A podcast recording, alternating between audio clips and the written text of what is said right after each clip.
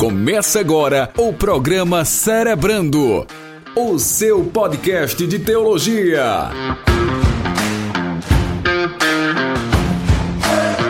Cerebrando, fé e razão em um só pensamento.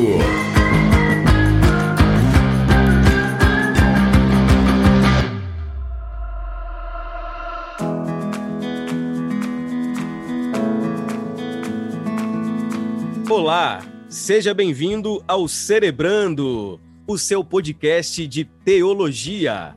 Programa de número 5, Fé e Razão em um só pensamento. Eu sou Jefferson Rodrigues e primeiro a Bíblia, depois a sua opinião. Vamos juntos para mais um programa e certamente o programa de hoje está edificante. Gostou, né, Silas? Olá, amigos, graça e paz. Eu sou Silas Siqueira e vim aqui para te dizer que estudo bíblico sem raciocínio é uma armadilha e raciocinar sem considerar a Bíblia é o maior perigo. Olá pessoal, eu sou Bruno Melo e venho aqui para dizer a vocês: morram de estudar e orem para viver. Parafraseando Spurgeon. É, o cara começa parafraseando Spurgeon, já viu que a coisa vai ser forte, hein?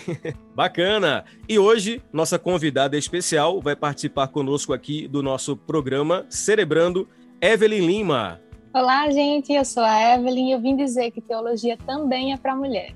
É isso mesmo. E que fique registrado, teologia também é coisa para mulher. Seja muito bem-vindo ao podcast Cerebrando, podcast de número 5.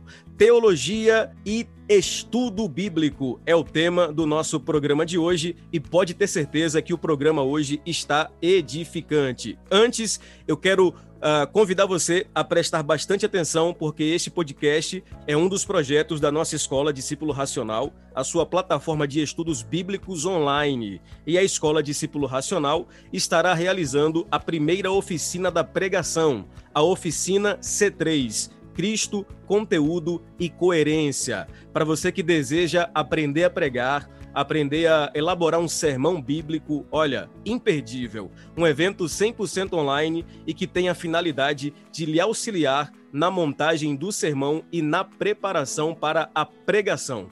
Você vai aprender tipo de sermões, como montar um sermão bíblico e utilizando a regra C3. Cristo, conteúdo e coerência. Será um intensivão sobre pregação e o melhor, totalmente grátis, mas atenção, porque nós temos o limite de inscrição. Será no dia 27 de fevereiro, no último sábado do mês, às 19 horas, pelo Zoom, totalmente online, para facilitar a sua vida. E para se inscrever é bem simples, vá até o nosso Instagram, arroba Escola Discípulo Racional, arroba Escola Discípulo Racional.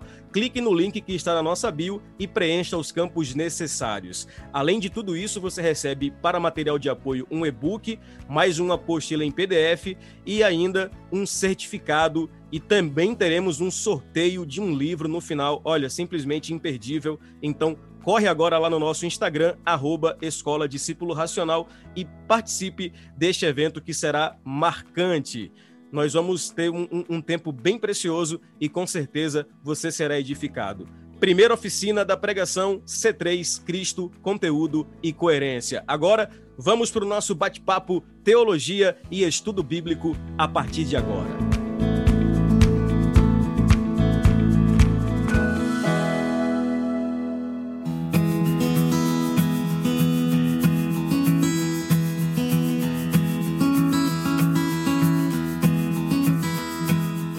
Bom, gente, vamos então dar início aqui ao nosso bate-papo e hoje nós vamos falar sobre um tema bem, bem importante. Esse mês de fevereiro a gente está falando sobre essa possibilidade de uma coerência entre estudo bíblico, teologia e, de fato, mostrar a importância da, da teologia prática, do estudo bíblico para a vida do cristão e a gente pode analisar que, em um rápido panorama da igreja atual, a gente percebe uma certa negligência quando o assunto é estudo bíblico e teologia. E a nossa ideia aqui é exatamente colocar em prática algumas uh, implicações que esse tema vai, vai, nos, vai nos cobrar, digamos assim. E hoje a gente está aqui com uma convidada muito especial, que é a nossa querida Evelyn Lima. A Evelyn ela é idealizadora de um projeto bem bacana, bem bacana mesmo no Instagram, que é o arroba Menina Sob Graça. Acertei, Evelyn? Acertou sim. Pronto. Arroba Menina Sob Graça é uma página voltada para estudo bíblico, para a parte teológica, a parte da leitura. E eu já queria começar falando exatamente isso com você, Evelyn. Como é que começou esse projeto? Como é que deu início? E como é que vocês têm trabalhado no apoio aí? Eu sei que a página é mais voltada para o público feminino. Como é que funciona? Fala Sim. um pouquinho aí pra gente. Então, a página começou com um desejo né, que eu tinha de ajudar moças a se interessarem pelo estudo da teologia, né, a serem realmente estimuladas a, a amar a palavra de Deus, a estudar a palavra de Deus. Porque a vida toda, eu, desde os três anos de idade, eu estive na igreja, eu cresci dentro da igreja, mas o meu contato com a palavra de Deus era aos domingos, apenas. Era quando eu abria a Bíblia. Né? Então, é, com isso, eu vi como a minha vida, né, a minha juventude foi longe de Deus. E quando o Senhor, eu considero, né, quando eu fui realmente convertida, quando o Senhor realmente me resgatou, há uns quatro anos atrás, eu percebi a importância do estudo da palavra. Eu percebi como a superficialidade né, no estudo da palavra de Deus é, nos fazia fracos e suscetíveis a cair, a pecar. Então, como o Senhor fez essa mudança no meu coração, né, eu vi que era minha responsabilidade também estimular outras moças para que elas não pudessem cometer o mesmo erro que eu cometi, né, de ter passado a vida toda longe da palavra de Deus e nesse relacionamento superficial com o Senhor. E agora nós estamos o o Meninas começou para ser mais presencial, a gente fazer estudos, né, a, assim no, no parque, enfim, da gente ter esse encontro pessoal estudar livros da Bíblia, estudar livros. Só que acabou tomando uma proporção maior dentro da internet, né? Que eu tinha feito um Instagram para ir postando alguns textos e postando os encontros que iriam vir. E foi crescendo, foi crescendo, já vai fazer dois anos, agora em março. E estamos aí, né? É, agora, com essa pandemia, também surgiram várias possibilidades de fazer clube de leitura, da gente ter estudos via Telegram, é, da gente ter cursos, né? Então foi realmente crescendo de uma forma que eu não esperava, mas tudo para a glória de Deus, para edificação de sua igreja, né? Mas está sendo muito bom. Eu tenho aprendido muito também né? nessa caminhada com as meninas e tem sido muito bom assim servir ao Senhor e servir ao povo de Deus. Que bacana. Aproveitando, a gente fica aqui, é, fica a recomendação para o pessoal seguir o arroba no Instagram. Realmente o conteúdo é muito bacana. Aproveitando, Evelyn, você é autora de uma frase que, assim, é, nos chamou muito a atenção e essa frase ela, ela, é bem bacana e eu queria que você explorasse um pouquinho ela aí para a gente. Foi até, ela remete um pouco à sua frase de abertura e você disse que teologia não é coisa de pastor, é coisa de cristão. E, e, em sentido amplo, a gente percebe que há uma certa dificuldade para o, o, o assunto teológico para as mulheres, para as meninas, e, e, e, como é lidar com essa possibilidade de uma boa teologia, que não é só coisa de pastor, mas é coisa de cristão, inclusive de cristã mulher, cristã menina. Exatamente. Como a gente vinha conversando né, no início, é, a gente cresce, a gente vive né, em, um, em um meio cristão que tem um pouco de, de recusa à teologia, porque a gente aprende que a teologia, né, ou é, por um lado, né, que a letra mata e o espírito vivifica, é um texto tirado do contexto e colocado, né, em um sentido totalmente errado. E aí muitas pessoas têm essa aversão à teologia porque acham que ao estudar teologia vão ter seus corações frios, né, e não vão mais ter a devoção ao Senhor. E a gente sabe que é pelo contrário, né? Um bom estudo da teologia faz com que a gente realmente é, se humilhe ao Senhor, que a gente se debruce ao Senhor e entenda o quão grande Ele é, o quão bom Ele é, em que a gente realmente conheça quem Ele é e vá em adoração a Ele, não o contrário. E claro, existem pessoas que estudam a teologia por vaidade, para querer entrar em debates, a gente não pode negar isso, né? Porém, o estudo é, correto da teologia, com as intenções corretas, ela vai gerar crescimento e não é, é, como é esfriamento espiritual, né? Então, a gente cresce nesse contexto em que alguns acham isso, que a teologia vai fazer é se esfriar espiritualmente, e outros que até entendem que a teologia é importante. mas a teologia deve ser estudada lá pelos pastores, pelos seminaristas, para professores, né? Mas o cristão comum, aquele que senta no banco, não precisa. Quando na verdade todo cristão precisa estudar teologia, porque é no sentido mais básico, né? A teologia é o estudo de Deus.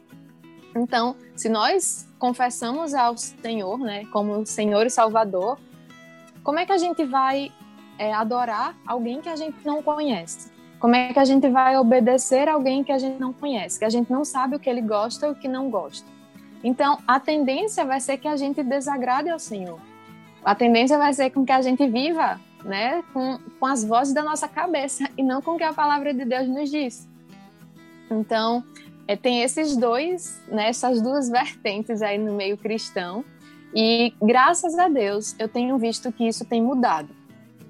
A passos lentos, mas isso tem mudado para a glória de Deus. Então hoje eu já consigo ver, né, moças realmente interessadas em aprender do Senhor, em aprender teologia, em é, se interessar mesmo no estudo da palavra, né, em comprar livros, bons livros, boa teologia em livros então, isso realmente tem crescido, tem aumentado, graças a Deus. E nós só temos, né, é, agradecer ao Senhor e continuar trabalhando para que isso aumente, para que ainda existem muitas pessoas que têm esses pensamentos, mas né, que com o tempo e com a nossa contribuição, né, é, utilizadas pelo Senhor, né, sendo instrumentos do Senhor, que a gente consiga é, para a glória do Senhor, estimular essas pessoas, esses irmãos, a realmente conhecerem ao Senhor, a se debruçarem na palavra de Deus, não simplesmente em um conhecimento raso de Deus, mas se aprofundar. E Sproul disse, né, no livro Somos Todos Teólogos, que o nome já diz, né, que é, todo mundo tem uma teologia. A questão é se você tem uma teologia boa ou uma teologia ruim. Então, nós temos algum entendimento sobre quem Deus é. Agora, esse entendimento está correto de acordo com a palavra? Essa é a questão. Né? E por isso que a gente realmente precisa se debruçar na palavra de Deus e entender realmente quem Deus é. Não que a gente acha que Ele é, não que as pessoas na rua dizem que Ele é. Amém, amém. dava para acabar aqui o podcast, hein? Realmente, essa definição aí. Falei demais, né? Não, falou bem, na verdade falou bem e, e, foi contundente nas suas palavras. Pastor Bruno, é aquela frase, aquela frase clássica, né? Eu acho que é Iago Martins que disse que a teologia não esfria o crente, ela apaga o falso fogo. É, na verdade, mais um dos sofismas, aproveitando a deixa aí que nós vamos falar esse mês sobre sofisma, é, é, é mais ou menos por aí, né? No espectro pentecostal, existe uma cultura meio resistente à teologia, porque na verdade são líderes desinteressados em estudar eles preferem trazer uma roupagem negativa, demonizando a teologia, para assim, encobrir a sua falta de elucidação bíblica e também manter refém aqueles que estão subordinados à sua liderança. Então, acho que é, um, é uma virada cultural necessária para que a igreja, como corpo, ela possa desfrutar de uma verdade saudável e sustentável acerca da fé. Que bacana. Então, que fique o registro: teologia não é coisa de pastor, é coisa de cristão.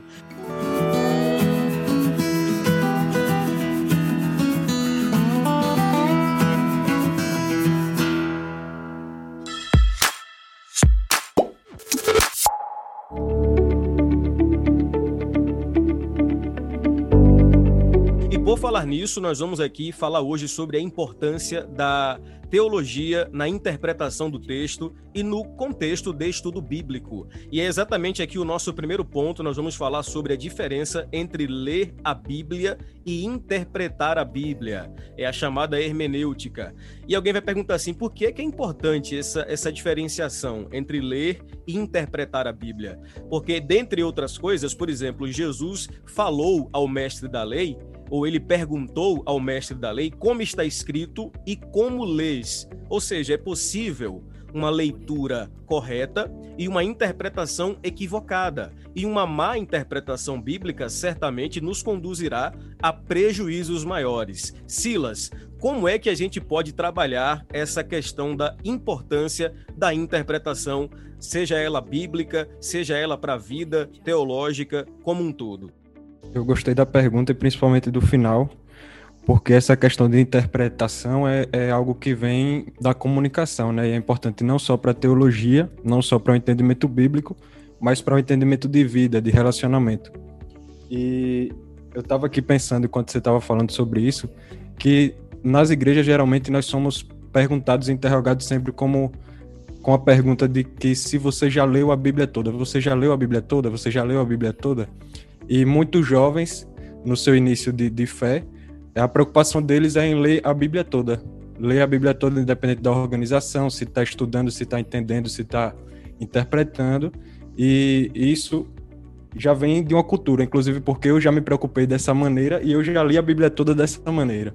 E tive que voltar a ler tudo de novo para poder entender, o que não adianta. Então, essa questão de ler e entender, interpretar corretamente é muito interessante. Inclusive, é, o próprio diabo na tentação usou da leitura da Bíblia, porém com a interpretação equivocada, para nós vermos o que o, o poder de tirar o texto do contexto pode fazer. É por isso que eu falo que quando alguém diz que teologia é do diabo, é mentira porque o diabo não conhece a regra da hermenêutica, ele usou texto fora de contexto contra Jesus. Então, se tem algo que não é do diabo, meu irmão, é a teologia, pelo contrário, a teologia é coisa de Deus. Agora, essa questão da interpretação, no sentido do estudo bíblico como um todo, não apenas na esfera teológica, mas no campo do estudo bíblico em si, extremamente importante termos essa ideia de interpretação. E eu queria trabalhar com vocês agora exatamente essa possibilidade. Quais são, a, a, o, por exemplo, qual o primeiro passo para melhorar a interpretação bíblica? A gente percebe que é uma deficiência da igreja como um todo, a questão de interpretação e o que nós devemos fazer para que a gente consiga é, sistematizar o nosso estudo bíblico e ter uma interpretação prática. E eu queria começar por você, Evelyn, que é a nossa convidada, e você falasse um pouco para a gente como é que tem sido os seus métodos de estudo lá com o pessoal do, do Menina Sob Graça, se vocês fazem algum tipo de cronograma, anotações, e, enfim, eu acho que isso é, é bem importante para a questão da interpretação. Certo. Então, lá eu sempre falo para as meninas que existe diferença entre a leitura bíblica a devocional e o estudo bíblico. Só que essas três coisas podem estar relacionadas. Por exemplo, você pode fazer sua devocional em um estudo bíblico e nos dois, né, tanto na leitura, tanto na devocional como no estudo bíblico, você está lendo a Bíblia. Só que o simplesmente ler, né, você não está meditando, você não está vendo realmente a fundo o que aquele texto diz. Tem seu valor? Tem seu valor, mas se a gente for só de leitura bíblica, a gente não vai né, é, crescer no sentido de que a gente não vai meditar na palavra de Deus, a gente não vai se aprofundar no que a palavra de Deus está dizendo. Então, eu sempre falo da importância da devocional diária e também incluir o estudo bíblico. Então, o que seria devocional? Devocional é diariamente você separar um texto seguindo, não como. Porque eu era assim, tá? Eu abri a Bíblia no aleatório e dizia, tipo, o que é que Deus quer falar comigo hoje? É o, é o né? sol, e às vezes aparecia lá no. Exato. Aí aparecia lá em Deuteronômio, aí, tipo, uma coisa nada a ver, assim. Aí eu, não, isso não. Aí fechava de novo, abria de novo. Então eu sempre falo para elas em seguir, né, um, um cronograma. E o cronograma não necessariamente de alguém que fez, mas, por exemplo, você se, se dispor a ler, sei lá, o, as cartas paulinas. Então tá, vou começar a ler as cartas paulinas. Então você vai seguir aquela, aquela ordem, né? Então, ah, vou ler o Novo Testamento. Ah, vou ler o Antigo Testamento. Só que, né, na devocional eu sempre falo, é bom separar textos menores. Por quê? Porque você vai conseguir ler, reler. E aí é o que eu falo, né? Na meditação, né, como é um, te um tempo assim que você vai é, utilizar como seu devocional, então você vai ler, depois você vai reler, e aí vai destacando as partes que mais saltaram os olhos, as partes que você mais achou interessante. Então, e ali você vai se aprofundar naquilo. E eu sempre falo que a, a devocional é um momento assim de deleite. É um momento em que você vai é, ver a beleza da palavra de Deus, ver o que o Senhor está falando, né, naquela palavra, naquele, naquele momento. Já no estudo bíblico, a gente vai se aprofundar naquilo. Então, para quem aquele texto foi escrito? quem é quem é o público original, né? Então, na, no estudo bíblico a gente se preocupa mais com essas coisas. Não que na devocional você não vá, né, você não possa, por exemplo, tem uma Bíblia de estudo, aí vai naquela primeira parte, tem uma contextualização. É importante você, mesmo na sua devocional, você entender o público original e saber por que aquela carta foi escrita. Isso é importante. Só que no estudo você vai além, você vai se aprofundar ainda mais, né? Sim, aí separando. Então, na devocional, eu sempre falo sobre é, grifar, escrever aquilo que o texto está falando, então identificar atributos de Deus no texto, identificar promessas, identificar pecados, identificar é, repreensão, né, baseado naquele texto de 2 Timóteo 3,16, né, que fala que toda a escritura é, é útil para o ensino, para a repreensão, para a correção, para, o, para a educação na justiça. Então, no texto bíblico, a gente tem como identificar essas coisas, né? Então, quem é o Senhor? Quem é Jesus? O que o texto está falando sobre os atributos de Deus? O que é que o texto está falando sobre quem nós somos? Quem nós éramos? Quem nós somos em Cristo? E aí, essas perguntas que a gente faz no momento da devocional faz com que a gente medite, a gente pare para pensar, né? Será que tem algum pecado meu que está sendo confrontado nessa leitura? E aí anotar, porque ajuda a assimilar o conteúdo, aquilo que a palavra de Deus está dizendo, né? Já no estudo bíblico, é, eu gosto de utilizar um método de estudo indutivo, né? Que tipo, a gente vai ver o que a palavra de Deus está dizendo, não o que a gente acha que a palavra de Deus está dizendo. Então, é, força a gente a deixar que a palavra de Deus fale, não que a gente é, diga o que ela está falando, não que a gente suponha coisas, né? Então, a gente vai é, ler, observar, interpretar né? Então a gente vai per fazer perguntas ao texto e verificar, né, onde foi, onde foi escrito, para quem foi escrito, por que foi escrito, né? Qual é o conteúdo daquele texto, o que é que ele está dizendo. Então isso realmente nos ajuda, né? E aí no estudo bíblico é bom a gente também se utilizar, né, de comentários bíblicos, de uma Bíblia de estudo para dar né, um, um embasamento assim, fazer pesquisas então, é, eu sempre falo assim sobre essa diferença, só que como eu disse, tem como você fazer sua devocional dentro de um estudo bíblico. Perfeitamente. Se você for inteligente aí, está ouvindo o nosso programa, você anotou aí os detalhes que a Evelyn falou, porque certamente eles farão a diferença no seu estudo bíblico.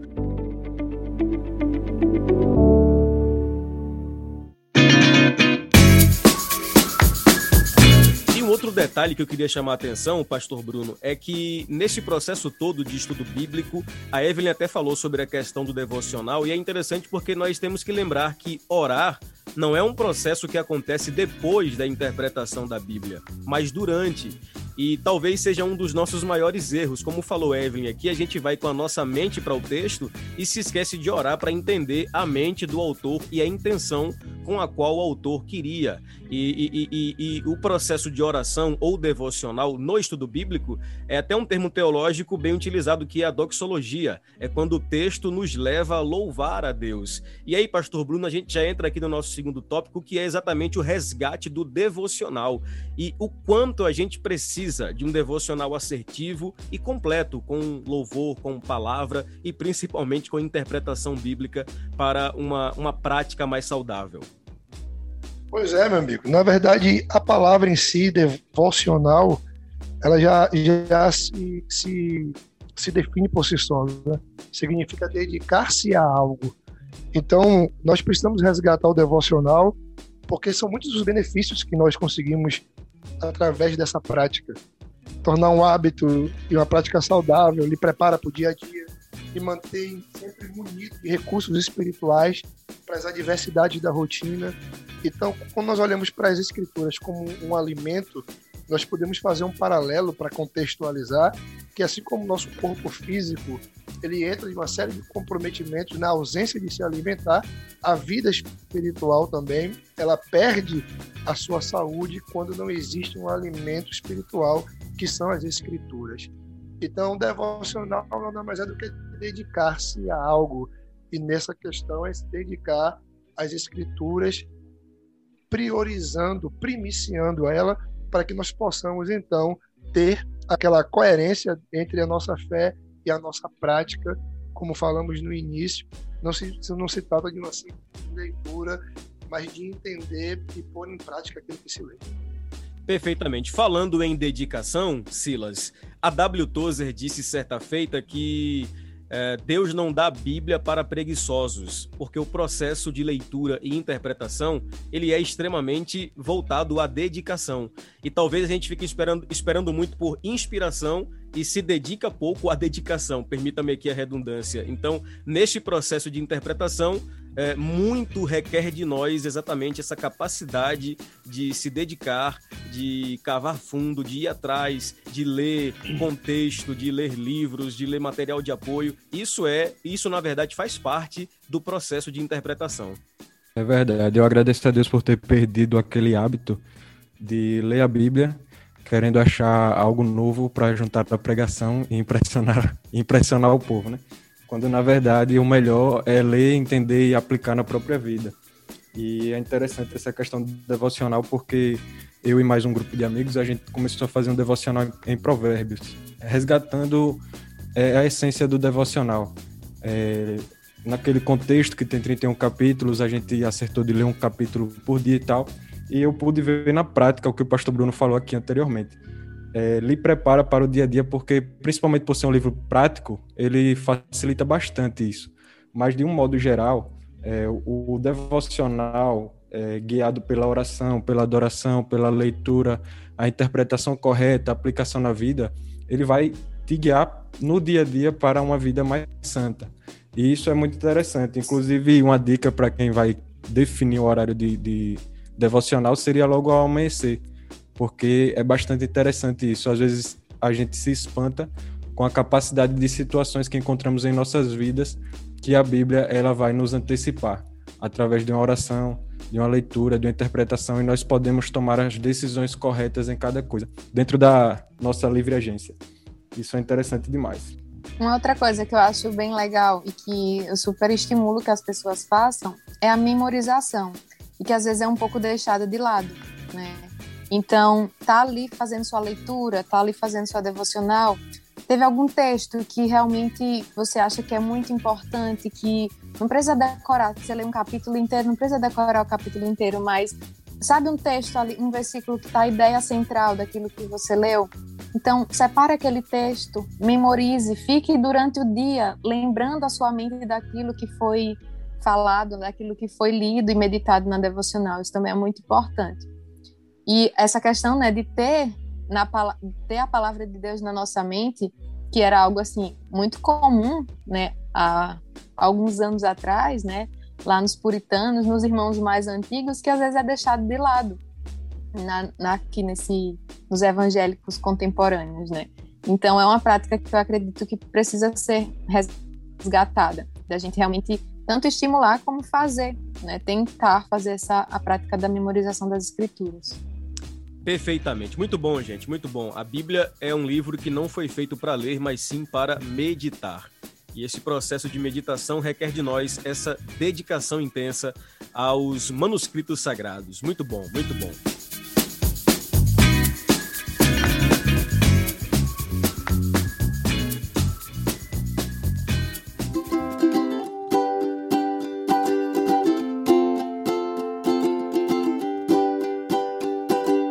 Bom, a gente já chega aqui para o nosso terceiro ponto, e esse terceiro ponto ele é bem interessante porque ele vai falar sobre a interpretação e a aplicação pessoal. Uh, Evelyn até deu um pequeno spoiler anteriormente sobre isso, e, e esse ponto aqui ele é essencial para o nosso para a construção da nossa ideia, porque, veja só, é de suma importância entendermos que a, a ação prática da interpretação é a aplicação. Uh, o, o, texto ganha vida quando a gente aplica ao nosso cotidiano. Só que, veja, eu acabei de falar que a ação prática da interpretação é a aplicação e não o contrário. O problema é que, na maioria das vezes, nós não conseguimos separar o sujeito do objeto.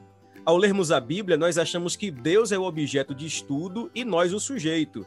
E aí é por isso que, na maioria das vezes, nós já chegamos ao texto esperando dele uma aplicação para a nossa vida. E olhe, não é errado perguntar o que a Bíblia quer nos dizer hoje, mas não podemos deixar de perguntar o porquê ela foi escrita para aquele público original. Então, muitas das vezes, a gente inverte essa lógica, Pastor Bruno, e acabamos nos equivocando, porque se nós levarmos as nossas implicações para o texto, a gente vai acabar levando uma série de situações, às vezes crises pessoais, dilemas, cosmovisões, e aí isso pode ser prejudicial na interpretação mais fidedigna da palavra. Na verdade, esse cuidado para não interpretar a Bíblia ao nosso modo pode ser uma heresia velha. Né? Então nós temos que tomar o cuidado para não se tornar alguém que procura texto por trás de texto. E isso nada mais é do que uma prática muito presente nos nossos dias. Tanto é que o empiricismo ele é uma prática que vem crescendo de forma avassaladora, trazendo muitas inovações contextualizadas para as necessidades da sociedade odierna e captado uma série de, de, de, de pessoas que se, se deixam levar pelo que é forte e não mais estão ancorados no que é bíblico. Então, essa importância, ela vale a pena ser ressaltada mesmo e deixar isso aqui registrado para a gente não se tornar um, um conspiracionista, né? Nessa proposta aí. Cara, eu gostei dessa frase aí. Nós temos que ter cuidado porque revelação nova pode ser heresia velha. E, e, isso é muito bacana porque nos leva a um cuidado com as nossas interpretações. É necessário que haja uma interpretação coerente, sobretudo é, uma, uma interpretação que ela seja utilizada pela própria igreja. Então, cuidado, ao ler a Bíblia e ter a sua própria interpretação dela, você pode estar descobrindo uma heresia que já é velha e que alguém já usou lá atrás. Silas, uma regra básica de interpretação é que a interpretação bíblica, ela não parte da mente do leitor, mas ela parte da intenção do autor. E isso, é, é, é, às vezes, é difícil de a gente fazer essa separação. É aquele termo latim teológico, é o scriptum interpretum scriptum, ou seja, a escritura interpreta a escritura. E se a gente não entende isso, vamos utilizar as nossas filosofias para interpretar o texto sagrado e aí corremos um sério perigo. É, nós temos que fugir daquele hábito de fazer colagens bíblicas, né? A gente vem, vem com nossa ideia formada e para sustentar essa ideia, nós fazemos as colagens bíblicas. Nós separamos os textos que convém, tiramos do contexto, colamos e ali fazendo, fazemos um, um, uma tese, um sermão que favoreça a nossa visão frente à verdade bíblica. Eu acho que a melhor maneira de evitar isso é valorizar e praticar o estudo e a pregação expositiva, porque eu acredito que seja a melhor maneira de trazer o que o texto realmente quer dizer tanto para o contexto da época como para a aplicação diária, a aplicação na nossa vida. Pois bem, a Bíblia interpreta a própria Bíblia. Dentre tantas regras da hermenêutica, da interpretação, essa talvez seja a mais importante. Uma coisa que o pastor Augusto Nicodemos fala, né, que uma regra, né, uma, três dicas para interpretar a Bíblia. Primeira, contexto segunda, contexto e terceira, contexto. Porque realmente a palavra de Deus, né, ela vai ser explicada pela palavra de Deus. E às vezes a gente quer, tipo, tirar um versículo isolado, como, fala, como o Silas falou sobre pregação temática, né? E tipo, ah, eu quero falar sobre esse tema. Então eu pego qualquer versículo lá que tem o nomezinho do tema e às vezes não está falando nada a ver com, com o que a gente quer falar. Então, realmente, a palavra de Deus se explica com a própria palavra de Deus e aí, muito importante que a gente não tire texto do contexto. Você vai, vai pregar sobre o tema do vinho, você vai encontrar Noé com o vinho, vai encontrar Jesus no casamento com o vinho, depois vai encontrar Paulo recomendando que Timóteo tome vinho, então fica meio complicado se analisar o contexto. Só um exemplo. Contexto, contexto, e contexto. Essa dica aí foi sensacional. Uma outra regra básica, já para a gente finalizar esse ponto, é a questão do gênero literário. Nós temos que ter essa, esse cuidado com o gênero literário, porque, por exemplo, a Bíblia começa no Gênesis com a criação do mundo, no Apocalipse mostra a consumação do mundo. Então, são gêneros literários diferentes. Você lê o Apocalipse sob a ótica de Gênesis ou vice-versa, você vai encontrar uma certa dificuldade para interpretar. Por exemplo, Silas falou sobre Provérbios, um livro poético. Nós vamos ter também, por exemplo, livros proféticos na Bíblia, cartas pastorais, ou seja, tudo isso revela a, a, a importância de conhecermos também, entre outras coisas, os gêneros literários, como Evelyn falou aqui, conhecer para que foi escrito para que público original foi escrito e sem essas regras certamente nós vamos ter dificuldades para interpretar a Bíblia de maneira coerente. É justamente por, por essa questão do gênero literário que tem muitos equívocos em, em estudos apocalípticos, né? Dá, dá um spoilerzinho aí pra gente aí, cara. Bom, se a gente for analisar o gênero literário, tem muita gente pré-milenista que vai virar milenista, tem muita gente é, pré-tribulacionista que vai virar pós-tribulacionista. Tem muita gente que achava que seria deixado para trás, porém não vai ser deixado para trás. e aí por aí vai. pois é, é uma questão de interpretação bíblica.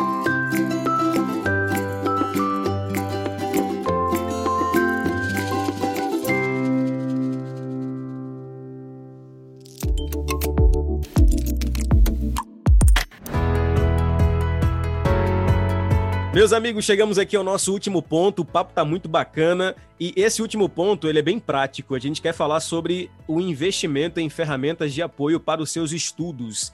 E, e isso aqui é importante, né? Por exemplo, é, é, tem gente que tem o hábito de criar um caderno de anotações. Eu acho isso extremamente importante, você colocar suas análises do texto, colocar as interpretações e fazer comparações com interpretações, por exemplo, dos pais da fé, de grandes homens de Deus, de pessoas que possuem uma interpretação que você sabe que é confiável. Como é que é, Evelyn, aí o processo de, de, de, de ferramentas de apoio que você tem trabalhado com a, a, as meninas sob graça? Como é que funciona? Você tem dado uh, dicas sobre material, ferramenta? Fala um pouquinho pra gente aí. Então, eu sempre falo que eu sou a louca dos cadernos, né? Eu gosto disso, de estar tá anotando, de estar tá escrevendo realmente, porque tanto me ajuda na hora que eu estou estudando, como mais na frente, para eu retomar os meus cadernos e ter tudo ali guardado. Às vezes eu vou ver alguns erros que eu cometi lá atrás e vou né, fazer uma observação e olha, não é bem assim. Então, essa prática assim, de escrever é, ajuda muito né, na, dentro do estudo bíblico mas eu sempre uso também, sempre gosto e indico para as meninas em primeiro ter uma Bíblia de estudo, uma Bíblia confiável, sempre indico a Genebra e comentários bíblicos, que assim é importante primeiro, assim, eu sempre falo que por isso que é legal esse método de estudo indutivo, que você vai ler assim, sem a opinião das outras pessoas. Então, primeiro você vai, né, você vai faz suas anotações, faz as perguntas ao texto e depois você pode utilizar desses meios, né, desses, desse, dessas ferramentas, em ver o que os santos lá atrás já falaram sobre aquele texto, né? Deixa eu ver aqui o que Calvino falou, né? Deixa eu ver aqui o que foi, o que foi que ele explicou a respeito desse texto. Então isso enriquece ainda mais, né, o, o nosso entendimento. Então, é, a Bíblia de estudo, comentários bíblicos, tem a biblioteca né, de Calvino, que tem vários, vários comentários e é até gratuito pela, pelo Ministério Fiel. É, utilizar também, hoje em dia a gente tem, é, apesar de que a gente precisa saber filtrar, né, mas na internet a gente tem muitas ferramentas.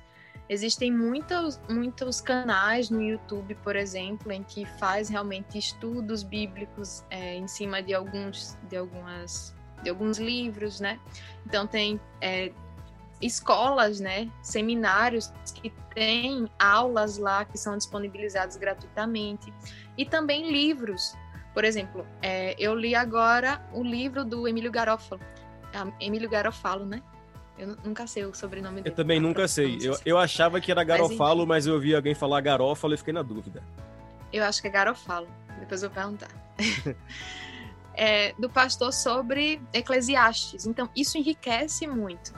Né? Então, às vezes a gente já estudou, já viu ali, só que tem muita coisa que passa despercebida aos nossos olhos. Então, trazer esses livros que é, foi né, de alguém que se debruçou e pegou diversas literaturas e que às vezes tem até é, mais ferramentas do que nós teremos, né, para pegar textos mais antigos, comparar e trazer, fazer um apanhado desses textos. Então, isso realmente enriquece muito aproveitando aqui a presença do pastor Bruno, Bíblia de Pastor, ela é bem riscada, bem anotada, com as suas devidas anotações, e é importante fazer essas anotações, né, meu amigo? Eu vi uma frase esses dias que diz que é, uma Bíblia em pedaços certamente não é. Peraí, deixa eu, deixa eu reformular. Uma Bíblia em pedaços certamente pertence a alguém que não está em pedaços. Sensacional, é mais ou menos por aí, né? Sim, na verdade, acho que foi a própria Evelyn, ela fez um comentário sobre memorizarmos um, um, um, texto que podemos dizer que é um gatilho né, da compreensão de um determinado pensamento. E eu não sei vocês, mas se eu tiver com uma, uma Bíblia na mão que não é a minha, eu me sinto perdido. É como você tem o costume de dirigir um veículo e quando você pega um carro emprestado, você tem que olhar o retrovisor, colocar o banco, entender a altura da embreagem, a forma que o câmbio de marcha funciona então você vai barbear no mínimo né, nos primeiros dois dias até se adaptar. E na verdade a Bíblia é a mesma coisa. acho que a Bíblia ela tem a forma do dono. Quando a gente manuseia a nossa Bíblia, a gente já sabe onde quer ir, como fazer. Então eu acho que essa identidade né, do leitor com a sua Bíblia, ela deve existir. E fazendo um, um adendo rápido ao Paulo quando ele descreve sobre as armaduras espirituais, a gente percebe que ele traz uma gama de, de armaduras com finalidade de defesa e apenas a espada nos comissiona ao ataque. Então, nos dias atuais, a forma que eu interajo com a espada significa se eu tenho poder né, de fogo ou não. E isso vai desde o campo da apologética ao evangelismo. Então, um cristão e a Bíblia, eles devem ter um íntimo relacionamento e isso transcende né, qualquer superficialidade que a gente possa ver, mas é a realidade de alguém que tem um, um, um uso diário e um tato refinado com a mesma.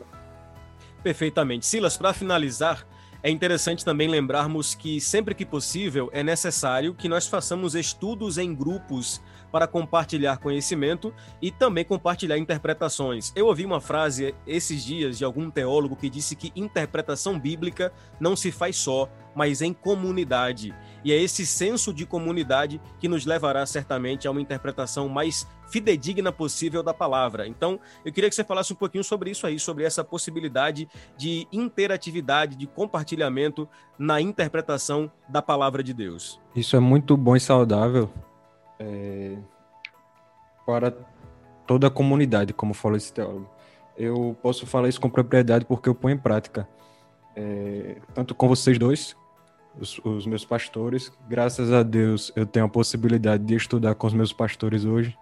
Você é privilegiado, hein? Antigamente não existia isso.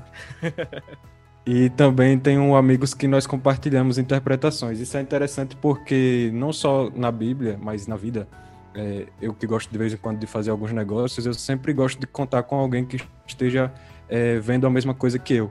Porque é, é, faz parte da humildade nós sabermos que não somos donos da verdade e que podemos estar equivocados em alguma coisa. E entender que aquele que está próximo de nós, aquele amigo que está próximo de nós, tem a capacidade de ver de uma forma diferente, é, ter esse espaço para que a pessoa possa compartilhar a visão dela, para que você possa entender, para que você possa analisar junto com ela. Isso é o que, que nos torna irmãos, que é ter esse espaço de conversa um com o outro.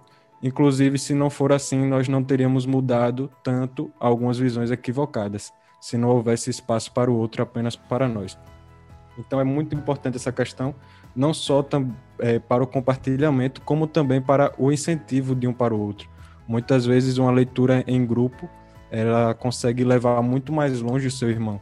É tanto que a Bíblia tem várias referências com relação a isso, do andar só, do, do do nó de três laços, ou do laço de três nós, não sei nem se eu falei certo aqui, mas enfim.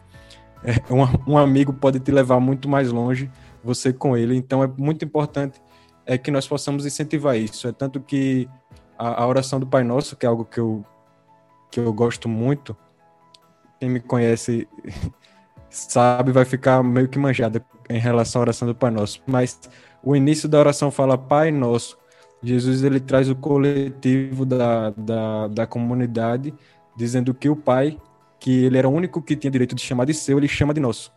Então isso traz toda uma verdade sobre o reino aqui na Terra que não adianta nós caminharmos sozinhos como foi Sansão, porque o final acaba sendo trágico. É importante que nós compartilhemos tudo, inclusive estudos e pensamentos para o nosso crescimento espiritual. Sensacional, que bacana, que papo proveitoso. Evelyn, eu já queria agradecer aqui a sua participação, foi realmente muito bom. Que tempo precioso, obrigado. E quero contar com você para outras oportunidades, bater esse papo aqui no nosso programa Cerebrando. Deus abençoe. eu que agradeço. Pode chamar que estarei aqui. Que Foi bacana. muito bom. Valeu, de coração. Gente, segue lá, arroba Menina Sob Graça. A Evelyn também tá no YouTube, não é, Evelyn? Sim, tem um canal lá, só que tá como Evelyn Lima mesmo. Evelyn Lima, então também se inscreve lá e acompanha. Meus amigos, mais um podcast finalizado aqui para a glória de Deus. Pastor Bruno, tamo junto em mais um programa e até a próxima. Tamo junto sim, Jeff. Silas, aquele abraço. Evelyn, satisfação te conhecer. Que o Senhor te prospere e aperfeiçoe a obra iniciada na sua vida. Assim como você está disponível, também conte conosco por que precisar. Amém. Um abraço. Pode deixar. Amém. Silas, pode falar suas considerações, que eu sei que vem coisa boa agora aí. Valeu, meus amigos. Mais um podcast encerrado. Um prazer participar com vocês. Prazer em conhecer a Evelyn. Que Deus prospere esse seu projeto. A meus amigos palmeirenses, um abraço. Aquele abraço do seu amigo São Paulino. Vocês conquistaram a Libertadores, mas continuam sem Mundial. Esse meme é eterno. Só vai acabar, ou melhor, nem vai acabar quando Jesus voltar. Na Olha, verdade, o Palmeiras, o Palmeiras ele conseguiu destruir a tradição de décadas que a América e a Europa disputam pelo Mundial. O Palmeiras conseguiu envergonhar toda a América e o Brasil, colocando o México lá, sem condições. meus amigos palmeirenses, enfim, eu só queria dizer que fuja do mico, use tigre. Pegou a referência aí? Quem pegou a referência aí, que pegou. Mas é isso aí, gente. Esse foi mais um programa Cerebrando. Até a próxima, querendo Deus. Um abraço.